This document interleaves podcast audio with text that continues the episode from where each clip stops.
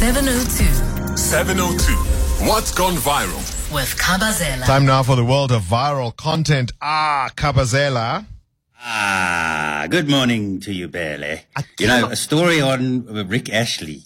So when I was growing up, there were two guys I used to watch who I wanted to dance like it. One was George Michael and the other was Rick Astley in that video. And now I look back and I'm like, yo, did I used to dance like that? I don't know if you ever could dance like George Michael. But yo, Rick Astley, I can see the sway. And the hands, the clicking of the hands, eh? Yeah. Now, I cannot remember the last time I even attempted, much less finished, a puzzle.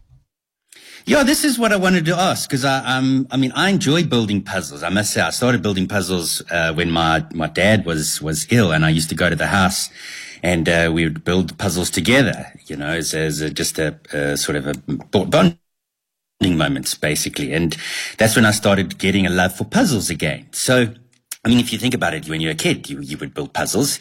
Then you would build maybe a 250 piece, a 500 piece, and then work your way up to 1,000 and 2,000 pieces. And that's a big puzzle to build, you know, and it takes a lot of patience. So there's this family who decided to build a puzzle that's 42,000 pieces. I mean, can you imagine how many, like, it's mind boggling. I wouldn't even know where to begin or where to start on this thing. So they managed to build it, and they filmed the video of them putting the last piece into this puzzle. And you look at this puzzle, Bongles, I mean, think about it. Where would you put it? So the only space they had in their house was to put it on their lounge floor.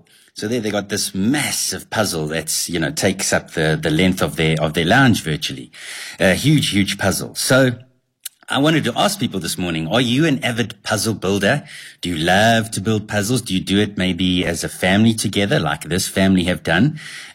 What's the biggest puzzle that you've done? And then once the puzzle is built, what do you do with it? I mean, I think some people frame it. They'll put it in a frame, and hang it, which is quite a nice idea. Or they just break it down and put it back in its box and maybe, you know, donate it to somebody else to have a go. So yeah, puzzles. Do you love building puzzles? I'd love to know as an adult. And is it something that you do for your own pleasure? Do you still do it with the kids? Right? What's the fascination with puzzles? And is it something you can pick up? What has it taught you in terms of patience, perhaps mental acuity? Let's talk.